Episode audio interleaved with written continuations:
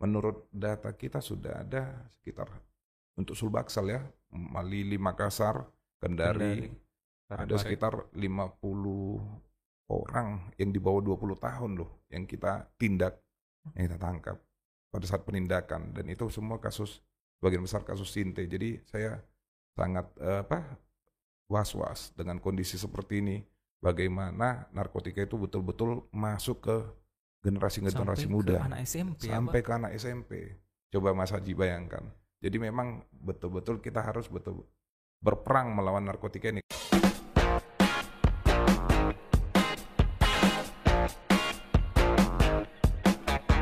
Halo Sobat Ji, kembali lagi di Ngekos, ngobrolin tentang edukasi, komunitas, dan tips, bukan hanya tentang bea cukai. Di episode 2 kemarin, kita ngobrol dengan Kepala Badan Narkotika Nasional Provinsi Sulawesi Selatan. Di situ kita ngobrol seputar narkoba dan segala macam permasalahannya. Dan kali ini saya kedatangan narasumber yang kurang lebih mengurusi hal yang sama, tapi kita akan kulik dari perspektif bea cukai.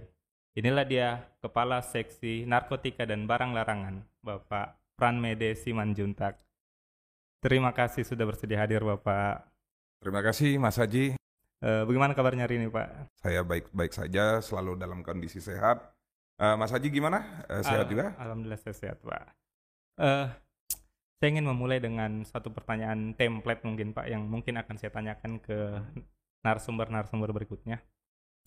Sebagai Kepala Seksi Narkotika dan Barang Larangan yang tentunya memiliki kesibukan, tantangan, dan risikonya, eh, Bapak masih bersedia hadir untuk mengisi podcast kita hari ini. Nah, pertanyaan saya Pak, seberapa penting sih hal-hal seperti ini buat Bapak? Eh, terima kasih eh, Mas Haji. Jadi sebenarnya eh, memang ini baru ya di kita Ya, betul, eh, Pak. podcast ini. Tapi bagi saya eh, ini sangat penting dalam arti ini sebagai media juga untuk memperkenalkan dan mengingatkan eh, masyarakat dan teman-teman terkait bahayanya narkotika. Jadi sekalian ini kampanye sederhana terkait bahaya narkotika Mas Haji. Baik, Pak, super sekali ya. Eh, Pak, kita akan ngobrol seputar narkotika. Eh, kemarin tuh saya sempat ngobrol dengan anak magang, mahasiswa magang, Oke. eh, dan salah satu poin yang disampaikan adalah dia baru tahu kalau bea cukai itu punya peranan terkait dengan pengawasan eh, narkotika ini. Nah, mungkin eh, perlu dijelaskan dulu, Pak, sebenarnya peranan kita di terkait narkotika itu apa, seperti apa, dan batasan-batasannya seperti apa, Pak? Karena kan kita tahu ada BNN, ada Polri Ya, dan sebagainya. ya. Oke, Mas Haji. Jadi eh, saya akan menjelaskan singkat terkait mungkin wewenang dan peranan kali ya. Iya, Pak. Ah, jadi eh, sebagai aparat petugas bea dan cukai, kita sebenarnya kewenangan kita sudah diatur di Undang-Undang Nomor 10, kemudian diperbarui Undang-Undang 17, tahun 17 2006 tahun. terkait impor ekspor, dan kemudian Undang-Undang 39 terkait eh, cukai, tahun Cukai, 2007. 2009 ya? 2000 Eh 2007. Tujuh, Ah, ah. Jadi di situ Bea Cukai berperan eh, terkait eh, bagaimana kita menjaga perbatasan-perbatasan negara kita Iya. dari eh, segala macam barang baik impor ataupun barang ekspor yang sebenarnya eh, bisa mengganggu masyarakat Indonesia. Jadi di situ kita ada aspek eh, pencegahannya dan perlindungan Hmm. masyarakat. Nah terkait eh, peran serta kita dalam narkotika ini eh, sebenarnya kita lebih banyak mencegah atau melakukan penindakan terkait narkotika yang masuk ke Indonesia. Jadi ada di Ya. pintu-pintu masuk di pelabuhan laut Bandara. internasional ataupun di bandara, Mas Haji. Jadi eh, sebenarnya eh, kita kewenangannya di situ. Tapi eh, kemudian ini selalu berkembang, apalagi kemarin itu terkait dengan adanya pandemi COVID-19 Iya, itu, di mana banyak pelabuhan-pelabuhan eh, laut maupun bandara yang lockdown, negara-negara lockdown. Iya. Jadi otomatis di situ eh, terjadi eh, perlambatan atau berhenti distribusi barang. Nah, jadi apa peran kita di situ?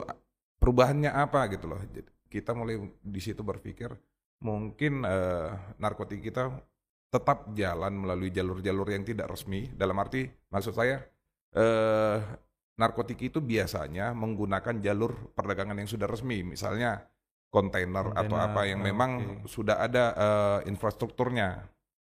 Jadi setelah kejadian lockdown kemarin mungkin ini sedikit berubah. Jadi mungkin banyak narkotik yang diangkut bukan dengan media eh, transportasi yang sudah eh, resmi seperti Sudah itu mungkin. sebelumnya ya pak? Ah, angkut langsung sendiri pakai kapal sendiri mungkin yang seperti itu. Dan kemudian setelah mungkin bisa lewat eh, perbatasan Indonesia ini akan didistribusikan. Dan apa peran bea cukai pada saat didistribusi itu sebenarnya ada Inpres 2 tahun 2020 yang menyatakan eh, bea cukai BNN dan eh, Polri itu eh, pendekatannya pendekatan penegakan hukum gitu loh.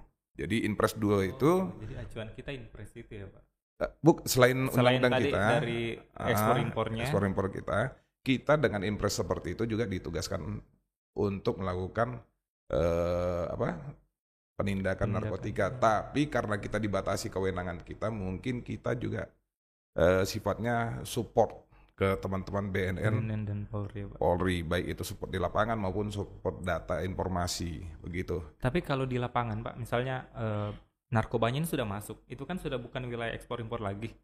Kita Ya. masih punya peranan di situ atau seperti apa, Pak? Ya eh, itu tadi. Jadi saya eh, menganggap eh, bukan masalah kewenangan kita, tapi bagaimana kita saling sinergi. Pak. Betul. Bahkan bukan cuma aparat petugas hukum, tapi juga masyarakat pun bisa memberikan bantuan in- berupa informasi terkait adanya pelanggaran eh, atau eh, apa eh, misalnya kegiatan jual beli narkotika yang mereka Mhm. tahu gitu loh bisa menginformasikan ke kita dan kita bisa melakukan operasi penindakan. Jadi saya berpikir narkotika ini kejahatan luar biasa, extraordinary crime. Extraordinary crime, Betul, Pak. Kita juga menyelesaikannya harus, dengan extraordinary. extraordinary. Betul sekali, Jadi Pak. jangan di kotak-kotak dengan Wewenang. kewenangan, tapi Oh, dalam pelaksanaannya kita saling menghargai kewenangan masing-masing. Oke. Jelas kok di situ bahwa bea cukai tidak melakukan penyidikan terkait narkotika. Narkotika. Menurut Undang-Undang 35 tahun 2009 yang melakukan pen- penyidikannya adalah teman-teman dari Polri Polri. maupun dari BNN. Baik, Pak. Eh, berarti eh, sejauh ini cuma upaya penindakan ya, Pak? Atau ada upaya-upaya preventif juga, Pak? Pence- Nah. mencegah terjadinya itu seperti apa, Pak? Kalau upaya pre- preventifnya tentu eh, Direktorat Jenderal Bea Cukai sudah dari dulu melakukan. Misalnya seperti ini Mas Haji. Eh, kemarin ada nggak tes urin? Iya, betul. Nah, jadi tes urin itu menurut saya juga salah satu upaya preventif di kalangan internal kita eh, supaya kita mengetahui bahaya narkotika dan juga sekalian dilakukan tes apakah petugas-petugas bea cukai ini bersih dari dari narkotika. narkotika. Jangan sampai kita petugasnya bahwa kita juga tidak bersih dari narkotika. Di samping kegiatan tes urin, eh, kita juga ada kegiatan-kegiatan sosialisasi internal bahaya narkotika dan juga eh, suka kalau itu lagi saya apa ke daerah untuk melakukan ini eh, sharing session kita juga biasanya berfoto stop narkoba gitu loh. Oke. Jadi campaign sederhana lah dan saya yakin jika semua eh, kantor melakukan seperti itu ini akan menjadi suatu gerakan yang luar biasa. Yang masif ya, Pak. Ah, ah. Dan mungkin podcast ini juga termasuk upaya preventif Dan- ya, Pak? Podcast ini juga upaya preventif supaya masyarakat mendengar oh ternyata Bea Cukai punya peran juga dan kita juga menyampaikan bahaya narkotika itu luar biasa gitu loh. Tanpa kita sadar itu merusak mental psikologis kita. Gitu Mas Haji. Siap. Eh, saya menanyakan upaya preventif, Pak, karena waktu ngobrol dengan eh, kepala BNN itu, kepala BNNP, eh, beliau menyampaikan bahwa upaya mereka, upaya BNN itu untuk menanggulangi peredaran narkoba itu dengan demand reduction, Pak. Jadi katanya eh, caranya adalah mengurangi permintaan. Karena katanya kalau de- dilakukan penindakan secara terus-menerus, itu katanya akan meningkatkan harga. Nah, da- dan kalau harga naik, otomatis kan orang akan mau menjual. Nah, ini jadi paradoks nih, Pak. Kita menindak, tapi ujung-ujungnya orang makin mau menjual gitu, Pak. Nah, kalau dari kita dari sisi bea cukai itu peranannya seperti apa Pak untuk mengatasi hal itu? Menurut pendapat saya itu juga eh, tidak salah. Jadi secara umum eh, namanya perdagangan begitu eh, supply-nya eh, sedikit ya, Pak. pasti harganya akan Naik. naik. Jadi eh, saya setuju ba- kondisi seperti itu terjadi. Cuma untuk urusan narkotika, saya lebih berpikir bagaimana kita menyadarkan masyarakat bahwa narkotika narkotika itu bahaya. Jadi walaupun dia harganya tinggi ataupun harganya rendah, begitu masyarakatnya su- sudah sadar bahwa itu bahaya, saya kira eh itu yang paling fokus kita lakukan kampanye anti narkotiknya, selain juga ya mungkin eh, penindakan-penindakannya yang masif dan juga eh, setelah dilakukan penindakan eksekusinya, jadi orang ada efek jeraknya ya. Oh, iya. Dan eh, terkait paradoks tadi, eh, saya kira bea cukai juga tidak ikut dalam eh, apa mereduksi apa eh, permintaan atau Permintaannya, ini, tapi kita ada di aspek bagaimana melakukan proteksi terhadap negara kita ini dari serangan bahaya narkotika yang masuk ke negara kita dan juga eh, edukasi lah ya, edukasi eh, masyarakat bahwa narkotika itu berbahaya. Dan juga ya ini tadi Mas Haji kegiatan seperti ini harus sering-sering dilakukan untuk kampanyenya Iya, berarti kita saling mengambil peran gitu ya, Pak. saling mengambil peran. Dan saya kira eh, untuk narkotika memang tusi utamanya dari teman-teman BNN ya. Iya. kita juga di perbatasan melakukan tugas pengawasan dan support kita ya paling nggak di internal bea cukai. Itu kan besar tuh 16.000 pegawai kita itu. Ya, betul, begitu itu sadar bahaya narkotika itu akan disebarkan wah, luar biasa Mas Haji Dengan menyadari bahwa narkotika itu kan sangat-sangat meresahkan ya, Pak, sangat-sangat berbahaya.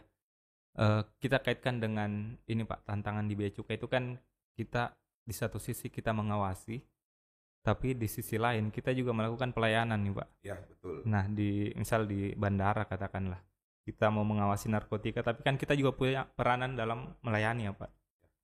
Nah, bagaimana tuh menyeimbangkan itu, Pak, terkait dengan narkotika ini? Nah, ini seru nih. Jadi gini, memang bea cukai itu ada di dua sisi. Ada sisi pelayanan, Iya, Pak.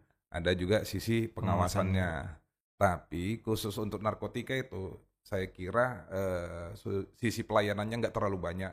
Jadi dalam arti gini, untuk pelayanan narkotika itu mungkin ada di bidang farmasi aja yang menggunakan narkotika ya. Jadi Oke. eh, sangat minim kita sisi pelayanannya yang banyak itu justru sisi pengawasannya bagaimana mencegah menangkal narkotika ini masuk ke Ke Indonesia. Indonesia. Jadi eh, mungkin untuk kegiatan ekspor impor barang yang lain mungkin itu eh, apa eh, Harus relevan, seimbang, harus seimbang. Tapi untuk narkotika saya kira itu banyak di pengawasannya kita. Tapi bagaimana menyeimbangkannya, Pak? Maksudnya kan kalau kita mengawasi kan kita tidak tahu nih narkobanya di mana. Jadi kan tetap eh, memperhatikan barang-barang lain. Kalau misalnya semuanya diawasi, itu kan akan menghambat pelayanan nih, Pak. Itu menyeimbangkannya seperti apa, Pak? Nah, jadi eh, di Bea Cukai sendiri kita tahu bahwa kegiatan kita itu banyak kegiatan intelijen juga. Jadi pengumpulan Oke. informasi baik itu dari data-data ekspor eh, atau impor barang juga dari misalnya kalau di bandara dari data penumpang.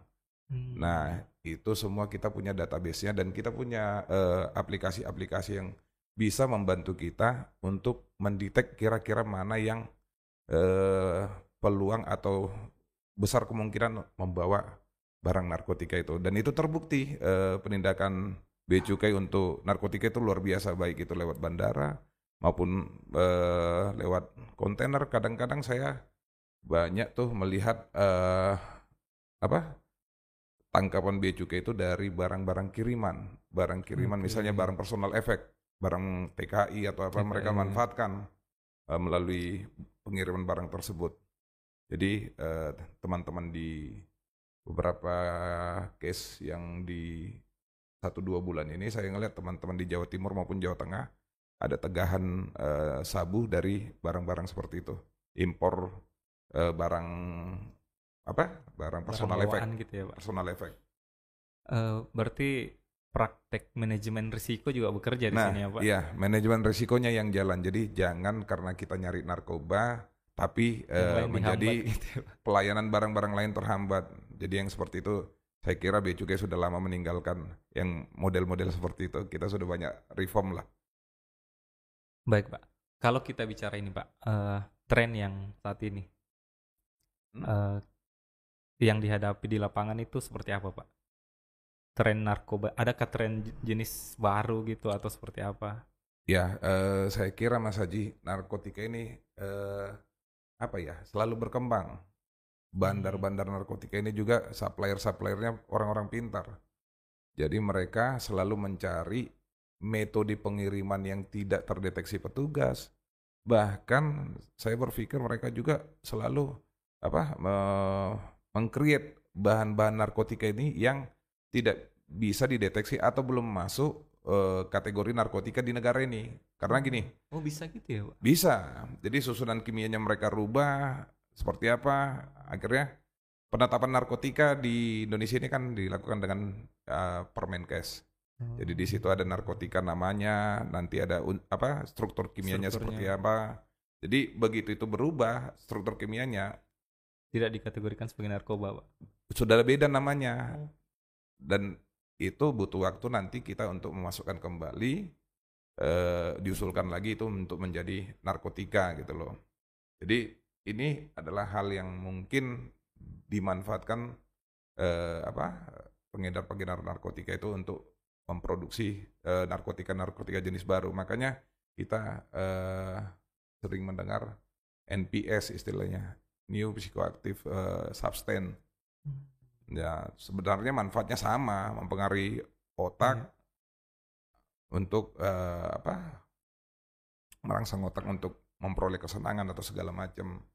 Terus kemudian yang mau saya jelaskan tadi, kalau trennya eh, mungkin masih banyak penindakan sabu ya, Ya, Bu. Ah, ah, tapi saya coba melihat ada tren buat anak muda yang baru saat ini.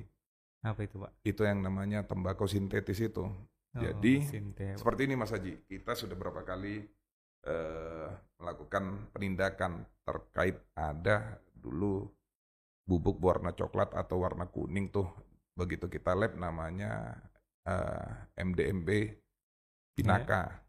Hmm, jadi ini adalah bahan kimia yang dicampurkan ke dalam tembakau, kemudian dikeringkan dan itu nanti diperjualbelikan, dilinting, dihisap dan ini apa eh, pemakainya luar biasa anak-anak SMP dan SMA begitu merusak generasi muda kita. Generasi muda ya. Jadi fenomena ini di Makassar juga luar biasa.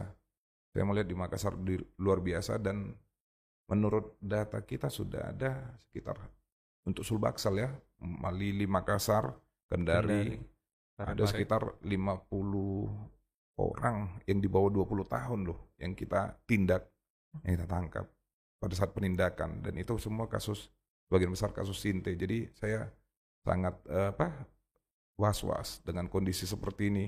Bagaimana narkotika itu betul-betul masuk ke generasi-generasi Sampai muda ke anak SMP sampai Pak? ke anak SMP. Coba Mas Haji bayangkan. Jadi memang betul-betul kita harus betul berperang melawan narkotika ini karena memang mereka juga apa mulai masuk ke sekolah-sekolah dan itu bukan pemakai Oh. loh. Kadang mereka SMP seperti itu SMA udah jadi orang yang menjual memperjualbelikan. gitu ya, Pak? Walaupun memang dalam jumlah sedikit, Sedikit gitu loh. ya, Pak. Itu Mas Haji yang perlu kita apa? Kita jadi perhatikan bersama. Itu 20 berlaku umum Pak di keseluruhan Indonesia atau memang khusus Sulbaksel? Saya kira eh, trennya memang banyak seperti itu sekarang. Karena apa? Oh. Barangnya murah. Barangnya murah. Jadi eh, mungkin untuk anak-anak SMP SMA uang jajan bisa beli mungkin ya. Jadi eh, dan efeknya luar biasa katanya. Efeknya bisa membuat apa? Anak-anak itu merasa melayang-layang atau seperti apa. Heeh. Eh, ini Pak, apakah ada pengalaman yang unik ataupun berkesan selama bertugas sebagai selama membawahi terkait dengan narkotika, Pak? Ya, banyak sebenarnya pengalaman eh, unik di Sulbaksel ini. Tapi mungkin yang eh, perlu saya sampaikan ada dua. dua case yang pernah kita lakukan bersama-sama ya. Pertama eh, kita dengan BNN juga ada kegiatan melakukan penindakan 95 kg sabu di eh, Bajoe, Oh, Pelabuhan Bajoe. 95. 95 kg. Saya juga nggak berpikir sampai sebanyak itu. Jadi eh, kegiatan itu kita bareng dengan BNN melakukan operasinya dan alhamdulillah kita berhasil menangkap orang yang akan membawa eh, barang tersebut. Kalau Kemudian- terkait Sinte, Pak. Nah itu yang kedua eh, terkait Sinte yang tadi yang saya ceritakan dengan BNNP lagi kita ini kegiatannya. Jadi berawal dari pengiriman kecil, pengiriman kecil Sinte yang kemudian dengan eh, usaha teman-teman, koordinasi sinergi dengan teman-teman BNNP dan beberapa aplikasi yang kita miliki, kita mulai trace siapa sih pelakunya ini pengirimnya gitu loh Hmm. sampai kemudian akhirnya perkembangannya bagus kita mengikuti terus eh, jaringan tersebut sampai kita diarahkan ke suatu rumah di sekitaran itu eh, pantai sana Iya, Pak. Mm. kemudian kita coba pastikan dan kita lakukan penindakan ternyata rumah itu digunakan sebagai pabrik untuk membuat sinte tadi pabrik rumahan Wow, pabrik rumahan. Uh, di situ dapat uh, beberapa orang tersangka dan kemudian kita coba cari cari barang buktinya ya kita ketemu sinte sekitar uh, 4 kilo apa di situ sekitar 4 kilo di rumah tersebut yang siap untuk Diedarkan. dan kita masih ketemu uh, bahan bakunya yang tadi Wah, berarti relatif mudah, Pak, buatnya, Pak. Saya eh, nggak terlalu tahu eh, proses pembuatannya, tapi kalau ngelihat barang-barang yang kita temukan di sana, saya kira cukup mudah. Mereka cukup melarutkan itu eh, apa barang bahan bakunya tadi, kemudian disemprotkan ke tembakaunya, kemudian mungkin mereka jemur atau keringkan. Karena kita juga di situ menemukan ada aseton. Aseton itu ba- Seton. prekursor untuk sabu juga itu. Oh. Nah, kan aseton itu untuk itu loh. Kalau perempuan kutek. bersihkan ya? kuteks itu, Iya, ah, ah, seperti itu aseton. Jadi mungkin itu juga untuk digunakan untuk mengeringkan eh, tembakau yang sudah disemprot tadi. Mungkin seperti itu saya kurang tahu detail pem- pembuatannya, tapi saya kira sangat sederhana makanya anak-anak muda sekarang itu bisa melakukan kegiatan seperti itu dan zaman sekarang kan apa-apa bisa dicari di internet tuh. Iya, Nah, makanya yang paling penting sebenarnya bagaimana menyampaikan bahaya narkotika ini. Jadi teman-teman anak-anak muda, generasi penerus sudah tahu bahwa itu tidak baik dan tidak akan dikerjakannya. Dan itu pelakunya banyak, Pak. Komplotan atau individu. Ada beberapa orang pelakunya dan tetap masih di bawah, iya sekitar 20 tahunan lah, anak Astaga. mahasiswa. Gila. Jadi ya sangat menyedihkan sebenarnya kejadiannya. Dan kemudian ada lagi eh, hal baru yang mungkin mau saya sampaikan. Ini zaman sekarang medsos itu luar biasa, Eh, membuat komunikasi sangat cepat dan ingat sangat rahasia. Banyak aplikasi-aplikasi medsos yang menjaga privasi penggunanya Hmm. dan itu sebenarnya menyulitkan kita kita ini untuk Petugas ya, Pak. deteksi ini eh, bagaimana mereka berkomunikasi. Dan ditambah lagi Mas Haji pasti tahu media pembayaran pun sekarang berkembang banyak kan? Banyak sekali, Pak. jadi eh, kita sebagai petugas juga harus mengembangkan diri mengikuti perkembangan zaman terkait perubahan-perubahan ini. Perubahan medsos perubahan eh, cara pembayaran. Kita harus melek harus belajar bahwa jaringan-jaringan ini pun berkembang dan belajar meman- memanfaatkan teknologi yang berkembang. Jadi saran saya juga kepada teman-teman yang di bidang pengawasan ya buat semua tugas Semua, bea cukai lah selalulah mengembangkan dirinya mengikuti perkembangan jangan zaman agar kita tetap bisa melakukan deteksi dini terkait kegiatan-kegiatan yang merugikan masyarakat dan bangsa kita ini. Distribusinya melalui media ya, Pak, melalui ya, digital ya, Pak. eh saya eh, mungkin tidak bisa cerita banyak nih, tapi mereka menggunakan apa saja termasuk medsos untuk berkomunikasi satu sama lain dan itu saya kira bukan eh, sesuatu yang baru kita mengetahui medsos itu digunakan untuk hal baik dan untuk Iya. hal yang tidak baik. Jadi bagaimana kita petugas bisa melakukan kegiatan deteksi dini itu yang sebenarnya yang paling penting.